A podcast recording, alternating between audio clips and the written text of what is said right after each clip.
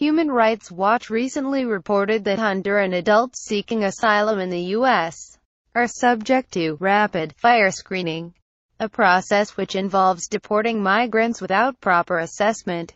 Migrants have mixed motives for leaving Honduras, but with the highest murder per capita rate in the world, many flee to the U.S. to escape the gang violence that plagues the country. Honduran gangs often extort civilians for money and retaliate if they fail to pay. The increasing gang violence has also led many children to flee Honduras. A majority of unaccompanied minors crossing the U.S. border are boys aged 15 to 17 trying to escape the pressures of joining gangs. With constant violence and a lack of opportunity, the U.S is the only source of hope or basic survival for many Hondurans, but flawed U.S. border practices and policies only send migrants back to the danger they try to flee. Once a migrant is detained at the U.S.-Mexico border, they undergo a two-part assessment by the U.S. Border Patrol for either expedited removal, if they are crossing the border for the first time, or reinstatement of removal, if they have been previously deported. An agent from Customs and Border Protection CBP, will flag a person for a credible fear, or reasonable fear, in the first part of the assessment.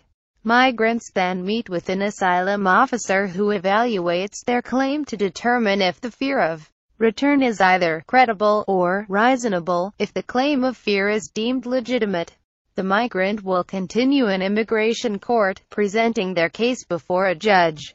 Children are automatically referred to immigration court proceedings but evidence has shown that an increasing number of adults seeking asylum are being turned away in the first part of expedited removal.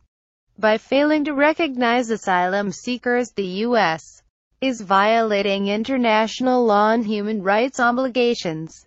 According to data collected by Human Rights Watch, in 2011 and 2012, of all the Honduran migrants detained at the border, seeking asylum, at least 80% were placed in fast-track expedited removal, and only 1.9% were flagged for credible fear assessments by CBP. The most recent data shows a general trend towards stricter border policies.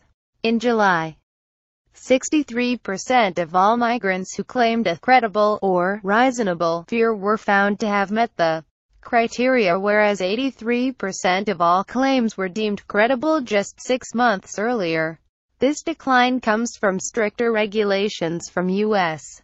Citizenship and Immigration Services Asylum Division. The goal of these new guidelines, according to an agency official, is to ensure that immigrants with little to no chance of obtaining asylum in immigration court are quickly sent home, but this problem of stricter regulations precedes the past six months. Immigration reform is a predominant concern in American policy.